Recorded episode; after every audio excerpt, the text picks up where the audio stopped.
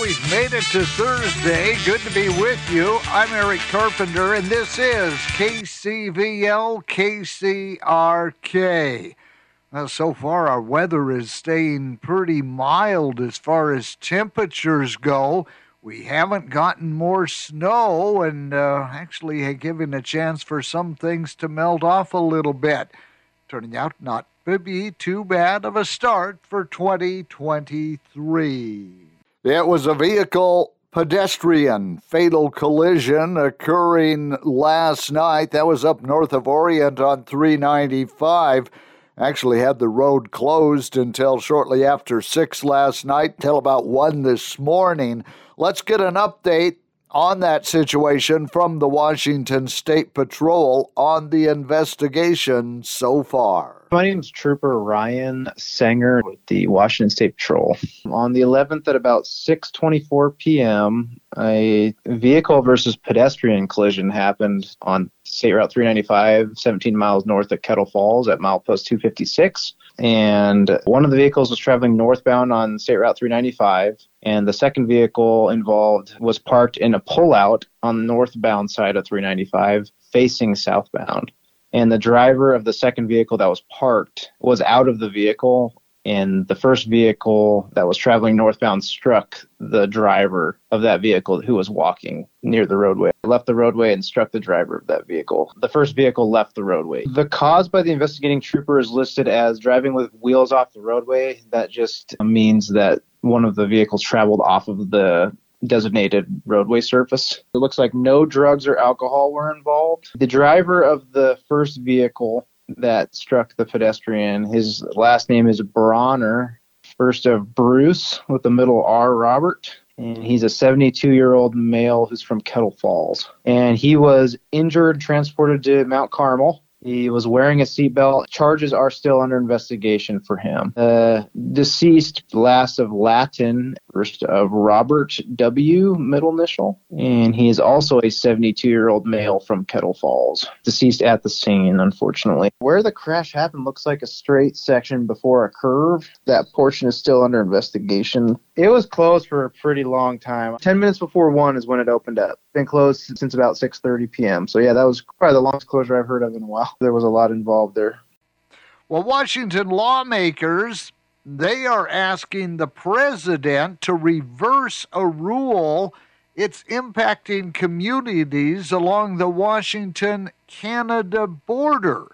Dan Frizzell gives us more on that. Point Roberts in far northwest Washington comprises less than five square miles, but its 1,200 residents have likely been hit harder by U.S. Canada border restrictions during the pandemic than any other Washington citizens. The only land route to the tiny enclave goes through Canada, and as long as the international border was closed, Point Roberts was essentially cut off from the rest of the world. Canada has eased those restrictions and now admits Americans regardless of their vaccination status, but the U.S. still bars Canadians who haven't taken the shot. On Monday, the Washington state lawmakers who represent Point Roberts formally petitioned President Biden and his head of Homeland Security to remove that barrier. Representative Alicia Rule was one of the 42nd District lawmakers who signed the letter. Point Roberts relies so heavily on tourism, particularly Canadian tourism their lives have been turned upside down. Those businesses are struggling without those incoming Canadian travelers. People are feeling very desperate. We also see this across all of these border towns. Blaine and Lynden and Sumas really rely on that border traffic. Rule, a Democrat from Blaine, says that while the isolation of Point Roberts spurred action by her and her colleagues, reopening the border would have positive economic impacts not just in her Whatcom County district, but in communities all along Washington's northern border. In Olympia, Dan Frizzell. All during the days of COVID, Governor Jay Inslee rather broadly exercised his emergency powers.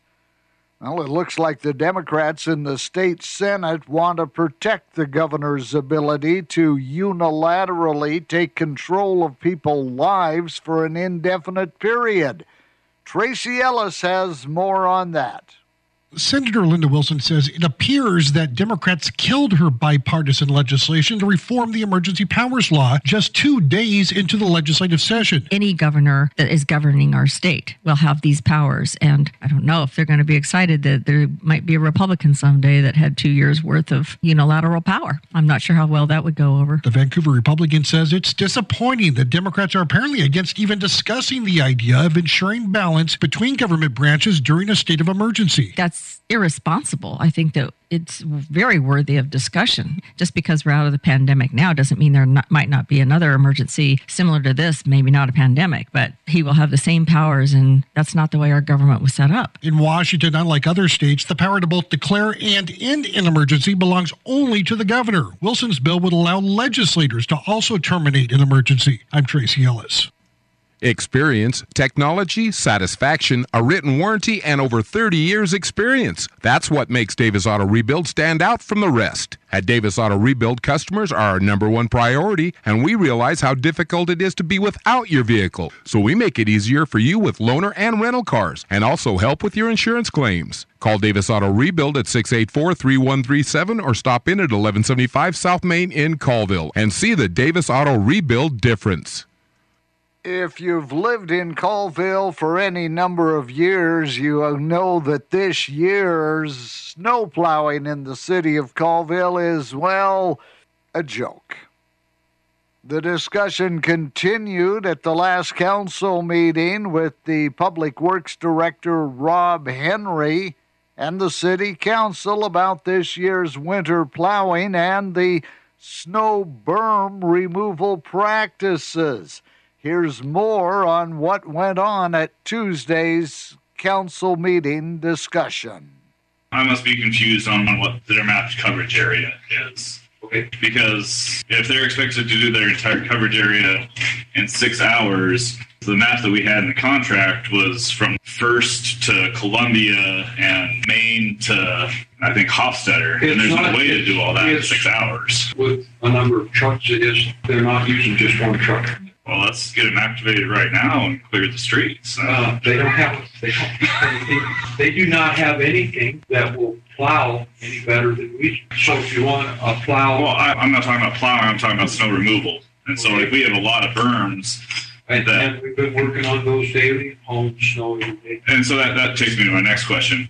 Kind of goes into why I'd like to, if we can use them to speed up that process, I'd say let's go ahead and do it before we get snow again on the snow removal. I feel that we're getting caught up. There's a ceiling on that contract as it is- exists now, and I'd like to call into question when I know I'm not going to exceed my ceiling because then I have to go somewhere else for immediate service, which we don't have anybody set up. I'd have to start now to get the contracts prepared to do that. It's a tough call. You could second guess me or be right in your guess and I could be wrong in mine, guaranteed. We need to try and do the best we can with our existing crews. First of all, it's great training for my new drivers.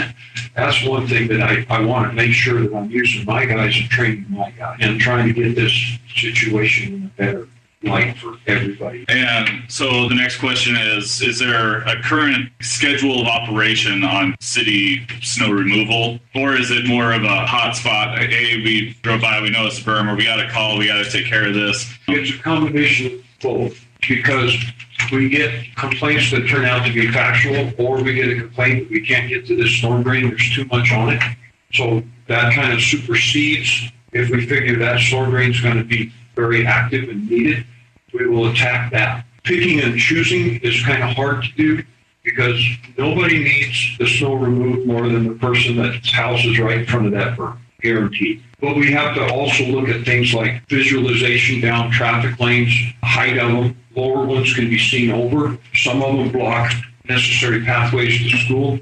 So it's a hard call to get everything correctly. So we try to assimilate information every day through the day. Jim and I both cruise town, as well as we rely on the crews when they're taking snow back and forth and around. They're saying, "Hey, this is not good over here. We need to go over here next." It's group cooperation based on what's going on. Once we, I would say, get all the hot spots down, then I would like to, to start a plaque escorting off town and moving through areas. The problem is if we pick this area first, this guy's last. If we pick this area first, that guy's last. So we only have one loader. We have a new backhoe that has arrived today, by the way. Is there anything that the street department could do or that could assist the property owners where they regularly have a car parked. So, for example, I saw the loader was being used at the Church of Nazarene today to remove snow. And I thought, oh, great, they're, they're just coming down the street. And so we, you know, me and my neighbors, we all moved our cars out of the way. And there's nothing wrong with that. It's just, you know, we look for it for anticipation and we try and do our best to make sure that we're out of the way. And is there anything that we can do to kind of guess where the Um, next action only be to we help can do- assist you guys? I think the best thing to do is some kind of notification process ahead of time.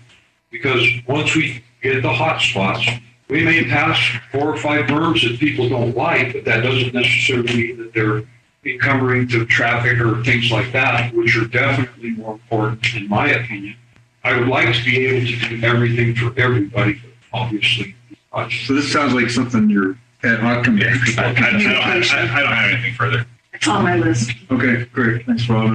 The influx of new people have changed a lot of things, in my opinion. It's allowed the new drivers to drive trucks, which has allowed guys to get out of trucks and do other jobs, which is basically helpful for them because of the repetitiveness of the job.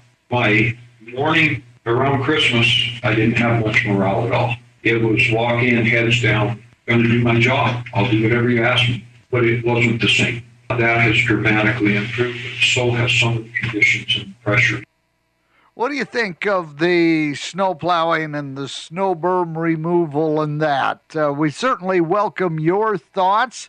You can drop us an email if you like, news at kcvl.com. You can drop us a message on Facebook. It's kcvl slash kcrk, or just give us a call here at the radio station. We'd love to hear from you and uh, let us know how things are going on snow plows and snow removal. Thank goodness we haven't had any new snow lately. Sandra's Furniture is taking a page out of Canada's book this year with Boxing Day sales throughout the store. Sandra's is bringing in the new year with new styles, savings, and selections from the World Furniture Market. It's out with the old and in with the new, so to speak. It's the January clearance sale going on now through January. Save up to 75% off on select items that have got to go. Look for the yellow tags now through January at Sandra's Furniture. Governor Jay Inslee recently saying, well, he is going to cut the budget for finishing that north south corridor in Spokane. Once it extended out at least another seven years. And the Transportation Commission, they are holding a meeting both January 18th and 19th. It's a virtual meeting but nowhere on their agenda for this Transportation Commission meeting is anything about the North Spokane corridor. They're going to hear about the Interstate 5 bridge proposal between Vancouver and Portland, talking about tolling technology, also some airport study updates, but nothing at all on the agenda about that North Spokane corridor. And, you know, it's a very unique lawsuit. The, you know, maybe it's going to go the way that, you know, we had those tobacco suits and oil and gun and opioid and vaping industries all sued. And, well, now the Seattle Public School District. They were the first to file a lawsuit. That's been you know been uh, followed by a second lawsuit filed by a suburban district. That was done earlier this week, and we're probably going to see more coming. And this means maybe it's really uncertain legal roads. The uh, suing the big tech companies, the TikToks, the Facebooks. The U.S. Supreme Court, they are scheduled to hear arguments next month over the extent to which federal law protects the tech industry from these type of claims when social media algorithms push potentially harmful content. But uh, Seattle School District, first one in the country to file a suit. You know Fogle Pump and Supply drills wells, but did you know they can improve the flow of your existing well? It's called hydrofracturing, and it opens new water producing veins in your low producing well so you get more water. Talk to the professionals at Fogle Pump and Supply about improving your water supply with hydrofracturing. Fogle Pump and Supply, the water professionals.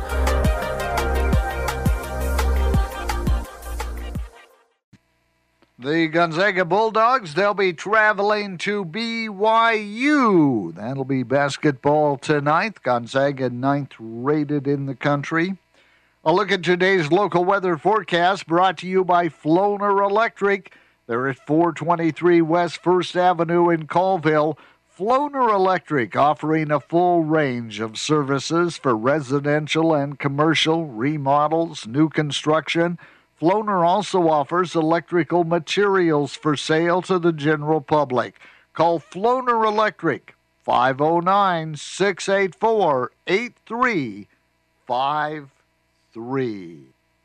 Very likely we're going to see some snow and then we're going to see some rain. The snow level starting off at about 2,200 feet, going up to 5,300 feet this afternoon. 38 the expected high. Not going to get a lot of snow, half inch of snow maybe. Uh, overnight low, very comfortable, 38 degrees, pretty calm. 43 the high on Friday, 34 the overnight low, rain.